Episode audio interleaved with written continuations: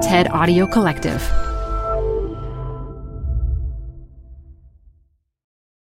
Apple Card is the perfect cash back rewards credit card. You can earn up to 3% daily cash on every purchase every day. That's 3% on your favorite products at Apple, 2% on all other Apple Card with Apple Pay purchases, and 1% on anything you buy with your titanium Apple Card or virtual card number. Visit apple.co slash card calculator to see how much you can earn. Apple Card issued by Goldman Sachs Bank USA, Salt Lake City branch, subject to credit approval. Terms apply. Hi, I'm Debbie Millman. Canva is great for designing visual content for work, no matter what industry or department you work in. Now, your next presentation with Canva Presentations. Start with a professionally designed template and use it as a springboard for your design. It's a serious time saver. Time to present but can't be there in person? Enter Canva Talking Presentations. Record yourself presenting and add your talking head to your slides so your audience can watch your perfected presentation anywhere, anytime. Start designing today at canva.com. Designed for work.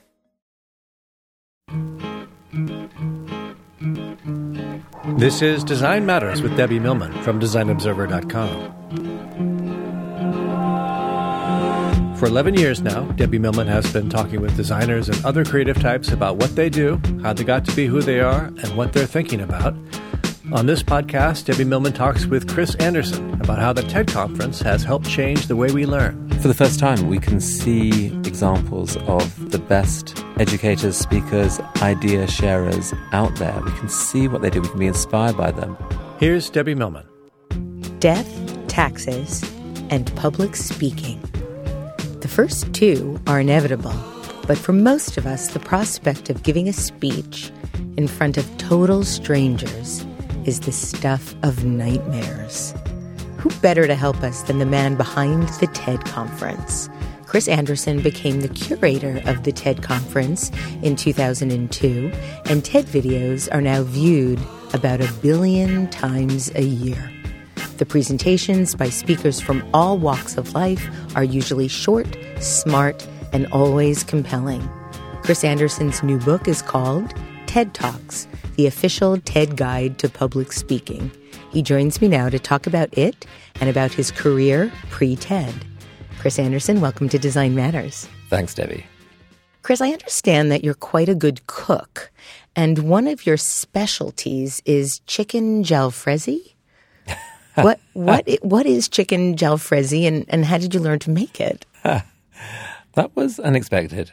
And I may give you completely the wrong answer, but um, my belief about chicken jalfrezi, and it is a passionately held belief, is that it's you know it's a form of curry chicken, but made with a lot of onions and green peppers as the kind of the base of it. It's a very spicy curry, and um, you know I could spend 15 minutes or so explaining how to make the perfect chicken jalfrezi, at least as I define it. As you but define there's perfect. going to be people out there going, "No, stop, that's all wrong." No, you well, you realize I'm going to get a lot of requests for your recipe. Ah. I know you were born in a remote village in Pakistan and you attended an American school in the Himalayas. And you stated that you spent much of your childhood reading, observing, and lying out, looking at the stars, thinking about ideas, catching frogs in irrigation ditches, and playing with farm animals. What did you think you wanted to do at that point when you grew up? That sounds like a recipe for being a really awkward kid, right? That's, that- Actually, it sounds fascinating. Well, that's the narrative of someone who wants to think of themselves as a dreamer, as opposed to being like socially awkward. It was probably a bit of both. Um, I was I was the youngest kid in my class and wasn't always, uh, how can I say, the center of the social fun. Um, but um, I think growing up abroad, it does several things. I mean, it certainly growing up with people who aren't who don't look like you and from different places it just is natural that that becomes invisible almost and um, and so it was very strange to come back to England for example as a kid and be told that you're a packy and beaten up and You were stuff like beaten that. up. yeah Were you bullied? not horribly but um, but yeah um, even though you know I was a Brit I was a white kid but still just being born in Pakistan and that being that was a reason to uh, for suspicion um, and the other thing was just growing up, spending time outdoors, you know, immersed in nature. There's so many amazing things you can do outdoors, from collecting beetles to playing any number of games and growing up on this beautiful mountainside looking out over 200 miles of, of the Indian plains. Um, no, it was, it was a treat. And uh, I, I have always felt that was a huge gift. Your parents worked as medical missionaries. Your father was an eye surgeon, an evangelical Christian who ran a mobile hospital in remote areas of India, Afghanistan, and Pakistan. And you've said that your father was passionate about sharing God's love in a way that he knew best, which was to try and bring eyesight to those who didn't have it. And you've stated that you wouldn't recommend someone to become that kind of missionary now. Why not? Well, it's regarded now as proselytization, probably unwelcome in a lot of countries, certainly in places like Pakistan and Afghanistan. If you believe that the only thing that matters in life is religious faith and that the key to uh, satisfying eternity is to believe the right things, then of course you kind of have to do that morally. Um, most people now don't believe that. And even my father um, actually came to change his view on Islam, and I think he no longer thought that Muslims worshipped a different God. I think he came to believe that they worshipped the same God. And so it was it was interesting his own evolution of his his faith. Uh, but he formed a lot of very deep friendships with spiritual Muslims in the end. What I, I did learn so deeply from my father, and I still believe is is true, is that it's really satisfying in life to work for something that's bigger than you are.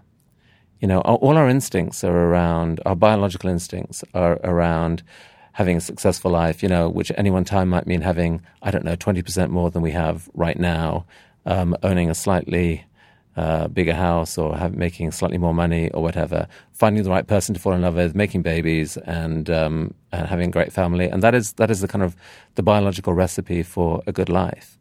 And it's a really weird thing that he believed, which I think is, is true because um, the atheist philosopher Dan Dennett also believes it. Um, he said in the very first talk uh, that I introduced to Ted, he said the secret to happiness is believing in something bigger than you are and living for it.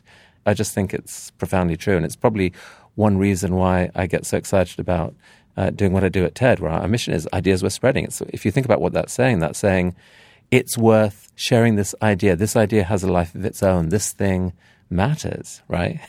Absolutely. I understand that you were brought up to believe that the only way to lead a moral life was through the belief in God. But you kept meeting people who led these amazing, inspiring lives who had no such belief. How did that impact what you believe and how you wanted to live your life? Well, it certainly opened the door to the possibility that you could do the right thing without having to pin it to a divinity. As a kid, I could never answer the question okay, there's lots of doubts about whether Christianity is true, whether there is a God there. But if there wasn't one there, what do you say to someone who just says, I just want to be selfish? Like, why should I do anything other than serve my own interests? I couldn't think of an answer to that question. And so I, I became convinced that the only way to really um, anchor a moral system was, was through belief in God. So seeing other people who, who really didn't have that belief but still gave these lives of service, it was certainly a bit of a head scratcher. Like why why would they do that? And I think part of the answer at any rate came from just observing what happens in nature generally. There's actually you know, throughout nature, creatures often act against their own interests. Why? From ants and bees to dolphins, elephants, dogs, so forth. There's there's all manner of instances where animals behave in sort of odd ways, viewed from a purely selfish you know point of view. I think I came to believe that it's actually a core part of being human, like a really deeply, profoundly core part of us, is that we get joy from giving at least some of the time from from there's a sort of an altruistic fire that is in there it doesn't always come out and it doesn't exist in every circumstance but it's actually in there and you can tap into that and that that that is probably the source of morality at some level, and it's actually something that you can you can build on and that humans can connect over. Well, that sense of morality or that system of morality isn't really dependent on religion.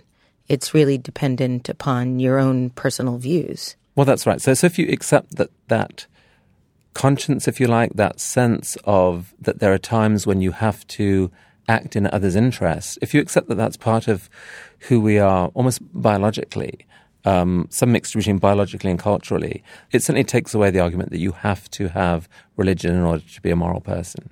I am so in admiration of people that have certainty about their beliefs, whether they're true or not, accurate or not. The fact that people have such deep faith that what they believe is true is a completely different way of seeing the world than than I am able to. I would love to be so certain that I would want to die for my beliefs, but I don't have I have very few beliefs that I feel are are worth dying over. Well, I actually think there's there's also a lot to be admired in being passionate about uncertainty. Mm. um, I mean, I think in many ways the most that takes a lot of confidence. well, it, it, it, it does, and, and I think it's it's a beautiful stance about the world that there's actually incredible joy in realizing that we are ignorant of almost everything, and actually that the more that we learn, the more we learn how ignorant we are, and that there's excitement in that. Yes, and I think um, the only category of people who actually would never enjoy a TED talk or would never um, enjoy aspects of science and so forth are people who already know all, all, the answers. I'm in admiration of people who are really passionate and have strong faith in certain core principles, but who absolutely don't know everything and they know that they know uh, so little and are actually excited by that rather than depressed by that. That is where curiosity comes from. That is where the whole learning journey comes from. Well, if you were in a place where there was nothing left to learn, what would be the point? Anybody that I encounter that acts like they know it all is immediately suspect. yeah, we, we agree on that. How would you describe your religious beliefs now? Um, I don't think I believe in a God who is both all powerful, all knowing, and all good. I just don't think you can reconcile those three things with the world that we see. Um, people try, but it's it's really it's really hard to do. I think you have to have a view of the world that allows for random evil to take place. Otherwise, you have to. If you believe in a god, you almost have to believe that that aspects of that god are kind of monstrous in some ways. Uh, and so this the, the, the the view of life that I grew up with that every single thing that happened happened for a reason.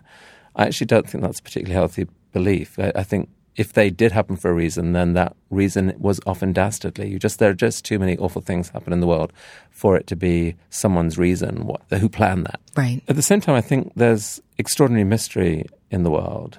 It's not clear at all that the sort of, if you like, the one reductionist view sort of of the scientific story is all that is to be said. You know, that, that there just are these atoms and forces, and we are chemical scum on the surface of a random planet somewhere, and that's it. That story has not yet given a good account of consciousness and of, of the actual human experience, the experience of what it is to be alive, what it is to feel, to love, to do all these things. There are physical explanations of biological robots that could do those things, but they seem to miss out the main part of the story. So anyway, I, I think there's there's so much mystery in the world, and I think it's possible to be on a journey where you believe in spirituality, you believe in a quest for connectedness, you believe in a search for a deeper story without accepting simple answers that we grew up with or whatever. And so I'm I'm I kind of feel that I'm on that journey. As a teenager, you went to a Christian boarding school in England and then went on to Oxford University where you initially studied physics. Did you want to be uh, a scientist? Yeah, I wanted to be a physics professor. I wanted to smoke a pipe and have a jacket with leather elbows and um, and pontificate to adoring students on how amazing the universe really was and uh, inspire people that way. Do you have And a that- pipe and a jacket with leather patches? Well, you know, I, I, I did when I was 18, just to, pra- just to practice.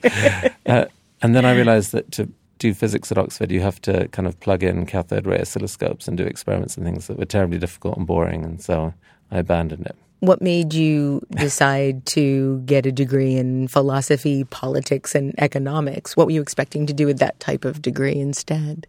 It was just thinking, dreaming, um, trying to understand uh, the big questions about the world. I, you know, who are we? What on earth is free will? Does it make any sense? Where does morality come from? All, all those things. Like, and and not sure I got that many answers from studying philosophy, but it was fun trying. When did you decide you wanted to be a journalist? I stumbled on a book by Harry Evans, Sir Harold Evans, um, who was at the time editor of the Times and the Sunday Times, and then became head of Random House here. He wrote an incredible series of books about newsman's English and then about the design of newspapers. And um, thinking of newspapers as, as craft, I'd never thought of it as craftsmanship. And so I'd always been interested, on the one hand, in the sort of scientific and that part of the world, but also in English and in language and in communication. And it felt like the craftsmanship of journalism, as, as described in those books, was incredibly exciting to me. And so I got, I got hooked and I thought, boy, you know, as a teacher, I might talk to 30 kids at university or something once a year. But in mass media, if you get it right, you can have a bigger imprint than that. And so there's possibly an arrogance there or something like that. But um, but I just got excited about the the scale that was possible going in, into that career. Well, you worked on several local newspapers and then spent two years producing a world news service on a radio station. Yeah, a two person world news service. That sounds yeah. great. Nobody to have to manage and all the creative freedom you want. Yeah, edit, write, and read it. right. It was great. You moved back to the UK in 1984 and became hooked on computing. Mm. And that was pretty early. What was your first introduction to the technology? I mean, I did a course at one point, you know, programming Fortran, the cards that, that, you know, but, and so the idea of a computer that you could have in your home where you could program it and literally see the answer right away on screen, that was mind blowing. So I, I, bought one of the early, it was, it was like a TRS-80 computer um, that you could program in BASIC on and got utterly addicted and engaged by it. Um, that was actually back in, first when I got 1981, I think. That's really early. And uh, yeah, and couldn't get it out of my head. And so yeah, back in 84, um, got a job as a, as a magazine editor on one of the early computer games magazines. Now, I, I, read that you snagged a job as a magazine editor, and I wanted to ask you, how does one snag a job? I talked a good game. I, I, um, before the interview, I volunteered for two weeks in a retail store uh, for no money, just um, just selling computer games actually to people. So you did ethnography, ethnographic so, research. Yeah, and so when I was up at the interview, I sort of sounded as if I knew something about subject matter, which frankly no almost no journalist did then right? It was this weird little hobbyist thing. After a year of doing that, you decided to try to launch your own business and started your first company, Future Publishing, in 1985 with a $25,000 bank loan and no outside equity investors. And your new company initially focused on specialist computer publications, but eventually expanded into other areas, including cycling and music and video games and technology and design and you doubled in size every year for seven years. right place, right time. I mean, it, it was. It's um, more than that. Well, it's got to be more than that, especially with your track record now. What was happening back then was that magazines were moving from a technology that had to be done at big scale. You know, it was a union production process and um, it, would, it would have taken a big investment to do it. Two, being able to typeset directly from a home computer, which yes. is what we did originally. And so, so suddenly, five people and a dog and, and very little money, you know, set up in a, in the back of a garage in a village, could produce a magazine that would be printed and distributed across Britain. And uh, that was that's shocking. Now there are actually very few businesses where you can combine that level of of low investment with with instant distribution other than the internet now, where where you know the right website can obviously scale quickly. But um, but we were able to basically launch magazines out of their own cash flow. Like you could delay paying the printer long enough to get income back from your early sales, and so it was pretty incredible. Like if you had the right idea, so long as so long as you had a high hit rate on what you launched, you could just launch magazine after magazine. And so we yeah we we went very quickly from one magazine to thirty in seven years, and then and then ultimately like 150. You sold your business to Pearson and moved to the U.S. in 1984 to do this again on a bigger playing field. What made you decide that you wanted to move to the U.S. at that point? I think I've always felt like a global soul at one level, and so I just having had some success in the UK, I wanted to see whether it could be done on a bigger stage. And when you looked at those American magazines, they were all doing the same stuff, but there were some things that um, hadn't been tried out there that we'd tried and seemed to be really successful in the UK. And it felt like there was an opportunity. So we came over and tried again. You named your new company Imagine Media and launched the magazine Business 2.0, which was a blockbuster success. Is it true that Jeff Bezos, the founder and CEO of Amazon, gave you the title at your second TED conference in 1999? It is true. The internet was surging and the rules of the economy had changed. And so we thought, boy, you could have a magazine that was basically new rules for the new economy. And so that was what Business 2.0 was. And, and yeah, I, I was at my, I think, second TED and talking with uh, Jeff Bezos was a, was a passionate attendee of TED. And he was obviously, you know, Amazon was starting to take off and, uh, he got excited about the idea of the magazine, and we were stuck on title. And yeah, so yeah, that was that was his suggestion, and I knew instantly that that was a brilliant magazine name. You took your company public in 1999 and enjoyed a year of stock market glory. And you talk about this at length in your TED talk in 2002. And I'm going to read a little bit of what you state. My company had recently gone public and the market said that it was apparently worth $2 billion. A magazine I'd recently launched called Business 2.0 was fatter than a telephone directory, busy pumping hot air into the bubble and I was the 40% owner of a dot com that was about to go public and no doubt be worth billions more. And all this had come from nothing. 15 years earlier, I was a science journalist who people just laughed at when I said I would really like to start my own computer magazine. And 15 years later, there are 100 of them and 2,000 people on staff, and it was just such heady times. The date was February 2000. I thought the little graph of my business life that kind of looked a bit like Moore's Law, ever upward and to the right, was going to go on forever. I mean, it had to, right? I was in for quite a surprise. Chris, what happened then? what happened next? well, um, so there's the dot com crash. Yes. And um, the stock market did its thing quite dramatically. It took a while for magazines to follow, but our business was basically full of tech magazines and websites, and it was absolutely impacted by that, especially Business 2.0. So suddenly every internal number started plunging, and um, the yeah the business went into free fall. We ended up having to let go half of the 2,000 people, which was completely gut wrenching and my self image went from being annoying, you know, sort of ego strutty entrepreneur to total loser. I, I, felt such a fool that I'd even thought that it was because of me. And you realize that so much of what had happened had happened because of heady times. And then in the down draft, um, as you sort of fired people you loved most and and uh, struggled tooth and claw to have the business survive at all, it was a horrifying and soul destroying experience in so, so many ways. I read an interview wherein you stated that you thought you might have been suffering from a strange delusion that you may have believed unconsciously that you were some kind of business hero. And then you started to watch your own net worth fall by about a million dollars a day every day for 18 months.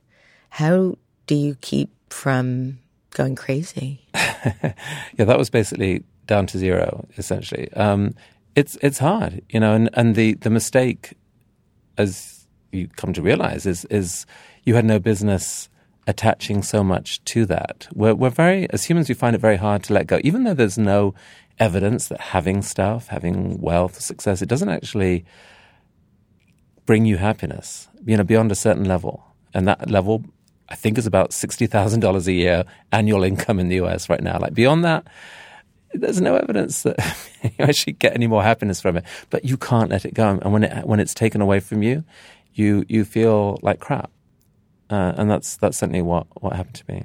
You mentioned that you felt like a loser, which I read as well, and you also said at that time when you referred to yourself as a loser that looking back on it now, what disgusted you more than anything is how the hell you let your personal happiness get so tied up with the business thing.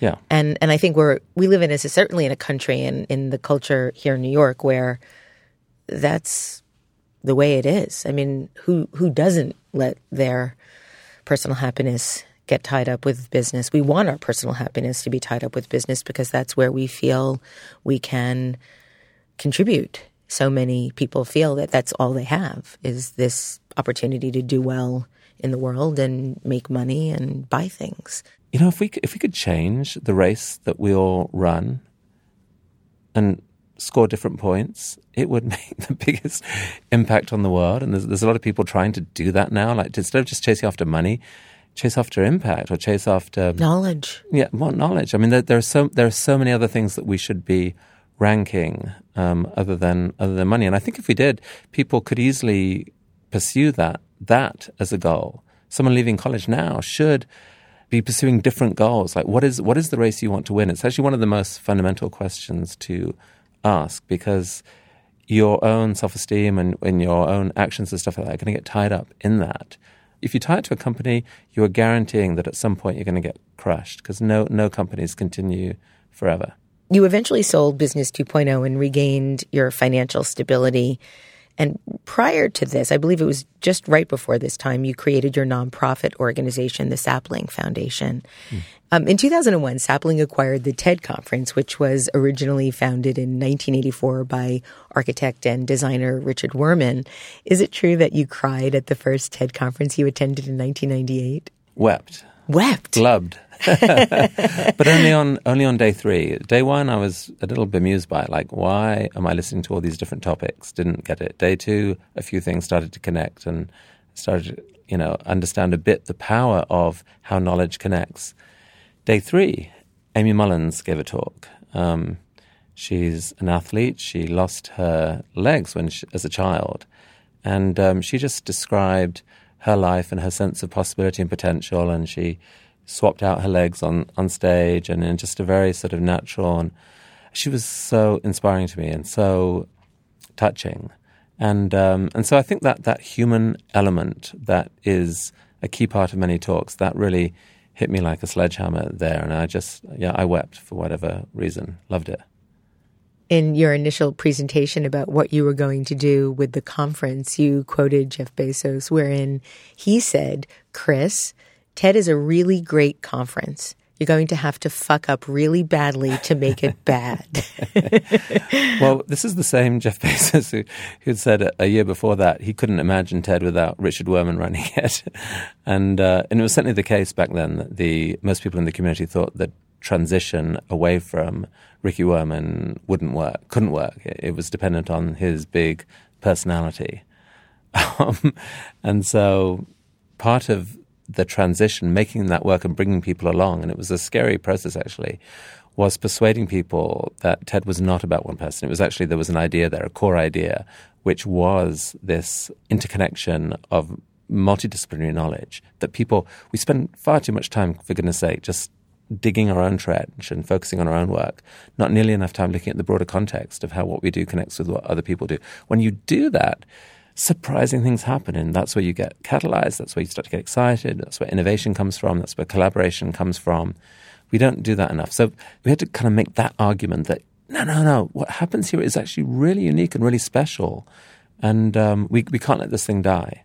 And so, you know, it's what encouraged me to change how TED was run. Instead of being a private for profit thing, put it into a nonprofit. And so that then that meant it kind of had to be run for all of us. And I think it was, I think if I tried to say, hey, I can do just as good a conference as Ricky Wurman, everyone would have left. But by saying, no, no, actually it's your conference and my, my job is to hold the values that make it special, um, that was what did the trick. You said that you now think of TED as a global organization and that its global soul identity was inspired by your childhood. Would you still agree with that? It's it's definitely a global organization. Ideas don't belong in any one country; they're for the world. Um, they're for all of all of humanity, and they cross borders naturally all, all the time. And I think it's true that after the transition, I did bring in a lot more global content to TED.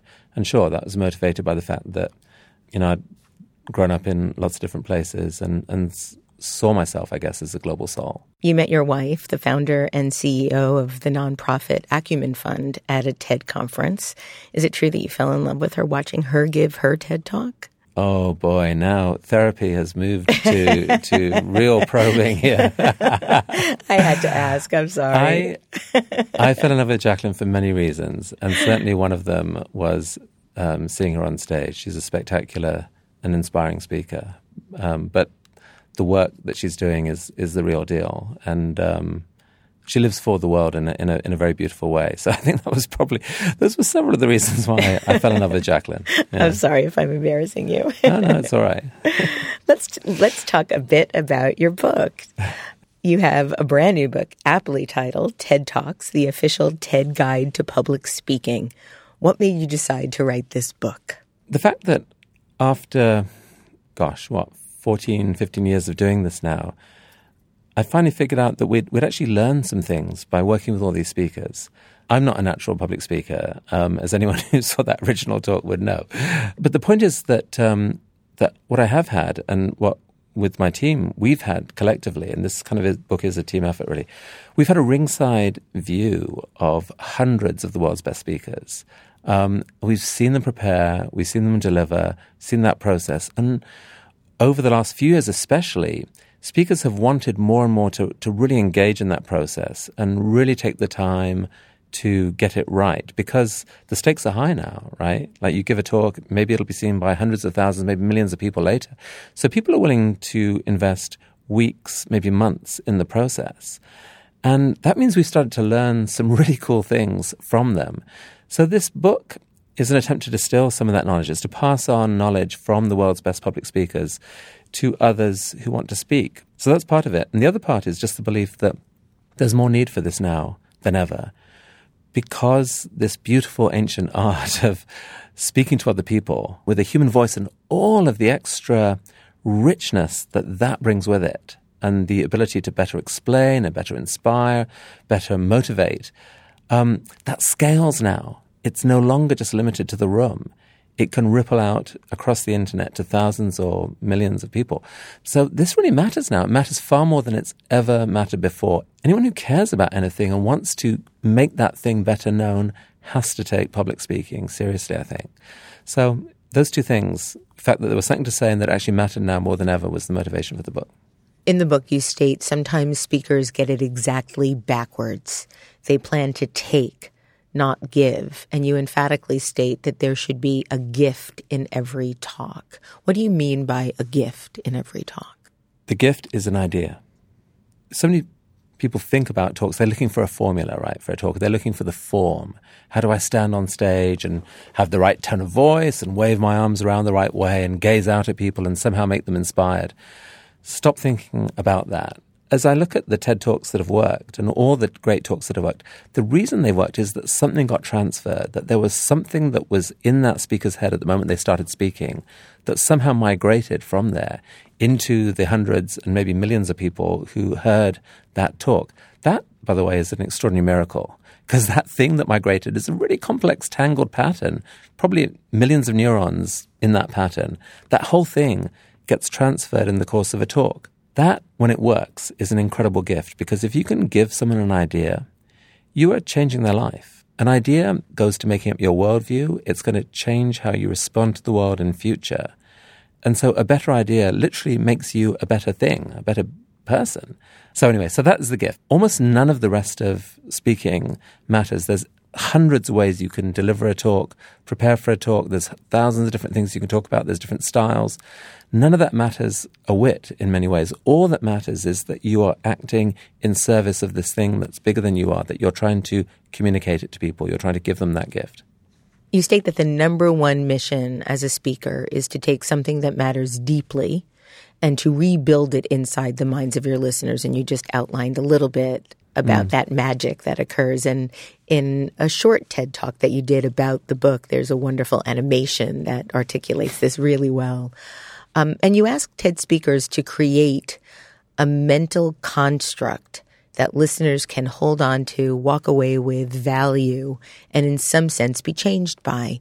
How can a speaker do this? How can they create that mental construct? The only way you can do it is to use the elements that already exist in your listeners' minds. How do you do that? by the power of language. And the thing is that it's not your language, it's their language. This is where so many talks go wrong, that speakers use their own jargon, their own assumptions, and, and lose the audience.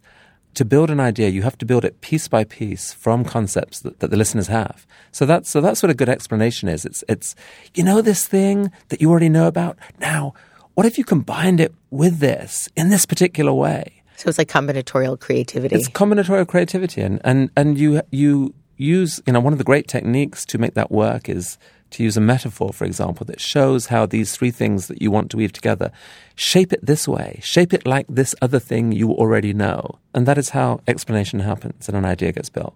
The central thesis to your book is that anyone who has an idea worth sharing is capable of giving a powerful talk. And one of my favorite passages in the book is this. The only thing that truly matters in public speaking is not confidence, stage presence, or smooth talking. It's having something worth saying. Hmm.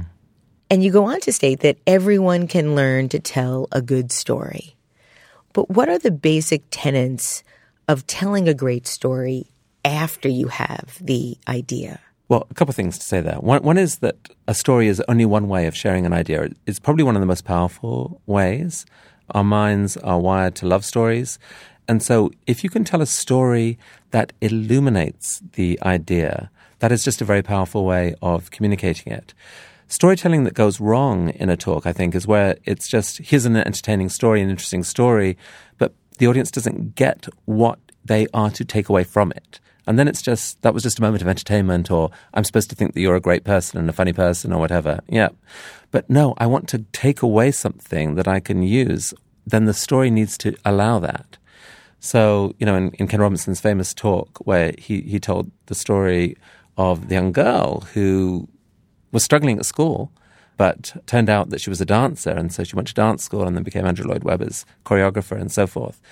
That was an inspiring story because it allowed everyone to say, oh, creativity is such an important part in the life of kids. I've got to work towards that. It's a very compelling story in its own right, but there was takeaway value from it, and that's how to. You can, re- I guess, you can sort of project yourself into the story. That's right. I think use stories in talks, but really think about how do I use this story in service of a bigger idea. So I have a confession to make and some backstory before the confession. I teach, in addition to the graduate program here, I teach an undergraduate class. Um, I've been doing it for about a decade, and it's called Differentiate or Die How to Get a Job When You Graduate. Hmm. And a big component of the class is public speaking and how to present your portfolio and your ideas as, as a designer. And I realized when I was reading your book that I have been furthering some false data. you probably know what I'm talking about. I can see by your, I can hear by your laugh, you're already recognizing what it is. And that is the the statistics that have been completely misinterpreted from 1967 of Professor Albert Mehrabian. Do you want to cite mm. those stats or should I? um, sure. I mean, he, he is often quoted as saying that I think the number is only 7% of the content of a talk comes from the words. 40 something percent comes 38 depends on tone of voice and 55% come go. from body language yeah i've been there teaching this for a long time and i have been doing my students a big fat disservice so so the research was based on on how you communicate emotion not speaking generally and that was what he was he was measuring so he was measuring the situation where someone says I like you, but says so in a threatening voice and, and with threatening body language. And in that case, yes, the, the words themselves have almost no, no import. It's all in the tone of voice. And that is how emotions are communication. It's why in a talk, certainly, um, how you speak and, and letting your passion come out absolutely matters. But in terms of communicating an idea, you absolutely need words. Words are the only way that you can construct an idea that matters. Language is, is everything. And so, yes, I, I, I, think I think that the, the joke response to someone who said only seven percent of uh, communication is words. You say, okay, tell that to me again, but this time don't use any words. You know, right? Just gestures. yeah. How long work. is that going to take you? tell me with your tone of voice yeah. what, what, you're saying there. I've yeah. learned this the hard way now. Um, you said that inspiration is like love, and you don't get it by pursuing it directly. Instead, you declare that inspiration has to be earned. Can you elaborate? What do you mean by inspiration has to be earned? well, when I said it was like love, I meant just in respect of it's in those categories of things that you actually don't want to pursue directly. So if you if you pursue love directly, you get called a stalker, right? Don't do that. Right. and likewise, if you pursue inspiration too directly, what that looks like is is you say, "Hey, take me onto the stage. I'm a great speaker." And someone comes on the stage and they strut around and project and have glistening eyes and say to people, I have a dream that I want you to share with me. And, th- and there's no dream that has actually been earned or worthwhile. It's all style, no substance. And that is horrible. That is the, that is the worst thing. So what I believe about inspiration is that it's, it's a bit of a trap, you know, like the feeling of having inspired an audience is thrilling. Like if you see an audience stand up and cheer you, that is so thrilling. And, and people fall into that trap of pursuing that without the substance. And, and I, I think audience inspiration is actually a response to something hard that's been done, you know, hard work, brilliant work, courage what is the substantive idea that I can work on and I might have to work on for years that I can then share with people? And if you share it then authentically and humbly, maybe people will be inspired, but just don't don't pursue it. Don't try and do that. Try and share the idea. Focus on that. I think one of the most powerful lines in your book is inspiration can't be performed. Correct. The last thing I want to talk to you about is knowledge. Towards the very end of your book, you write many of our assumptions about the value and purpose of knowledge and how to acquire it, including the structure of our entire education system, are leftovers from the industrial age. That didn't sound like a, a comment that was applauding the way we're doing things. so, can you talk a little bit about why you feel that way? And it was really interesting to me to think about what the alternatives could be. And, and I'm just wondering if you have any thoughts on that. So this is an oversimplification, but there's a an old view of education um, that people come into school and that with empty buckets in their heads that need to be filled with knowledge, and that it's education's purpose to gradually fill those buckets with knowledge, so that that person can then leave school and go out and do stuff. And in a world where we had to train people to do specific kinds of jobs um, that may have been an, an, effective enough way, you know, to be a, a, doctor. You need to learn a certain number of things so that we trust you to do that. Um, to be an effective factory worker, you may need a smaller number of things, but you still need to be able to follow instructions and da da da. And so let's push that knowledge into there. I think the world's changed now. You know, knowledge is not in shortage. Anyone with a with a smart device has access to more knowledge that you can possibly imagine. Um, so I think the core goals of education are different now. Oh, and by the way, the work that we're doing now, mo- anything that can be automated in future is going to be. So, what are humans for? We can't create humans whose job is just to do a set of routine tasks. Um, we need to think bigger than that, and I think that's that's why we want to empower people to be curious first and foremost. Because if you're curious about something, you can find out anything that there is to be found out. You need, just need the motivation to do it. So you need curiosity. You need to be able to evaluate information critically and skeptically, sure. And you need to understand why you should care. Like what?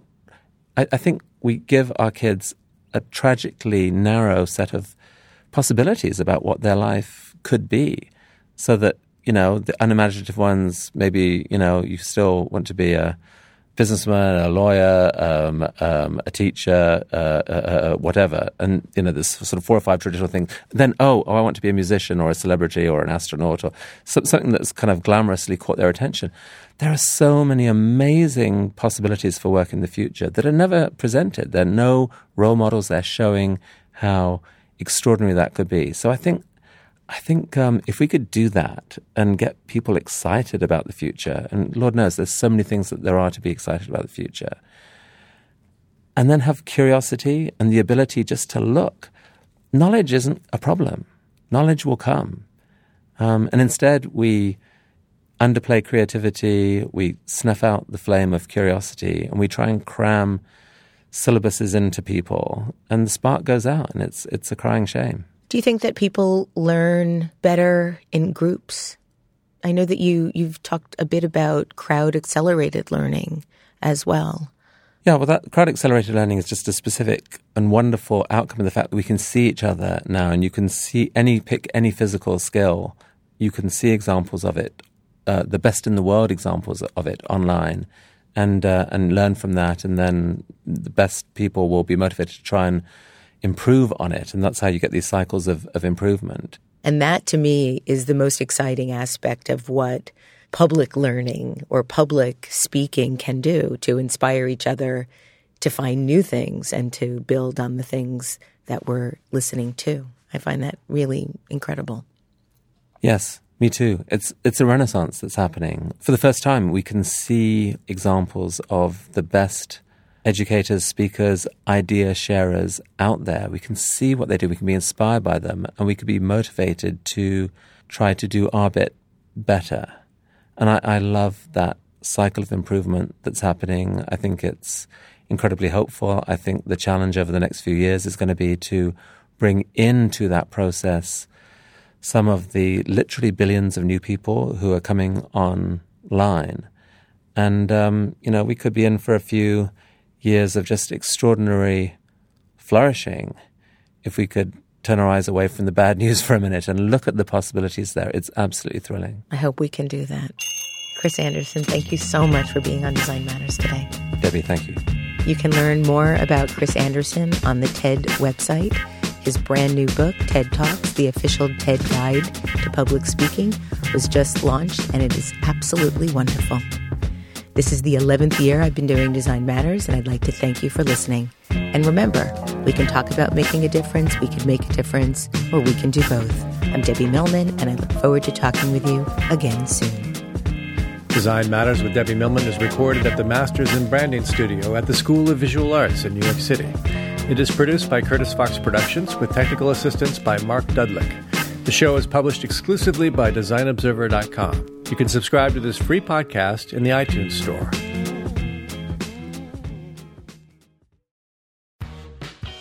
You're growing a business and you can't afford to slow down.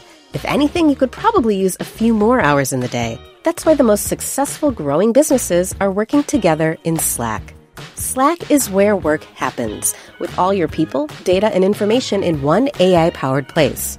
Start a call instantly in huddles and ditch cumbersome calendar invites. Or build an automation with Workflow Builder to take routine tasks off your plate, no coding required. Grow your business in Slack. Visit slack.com to get started.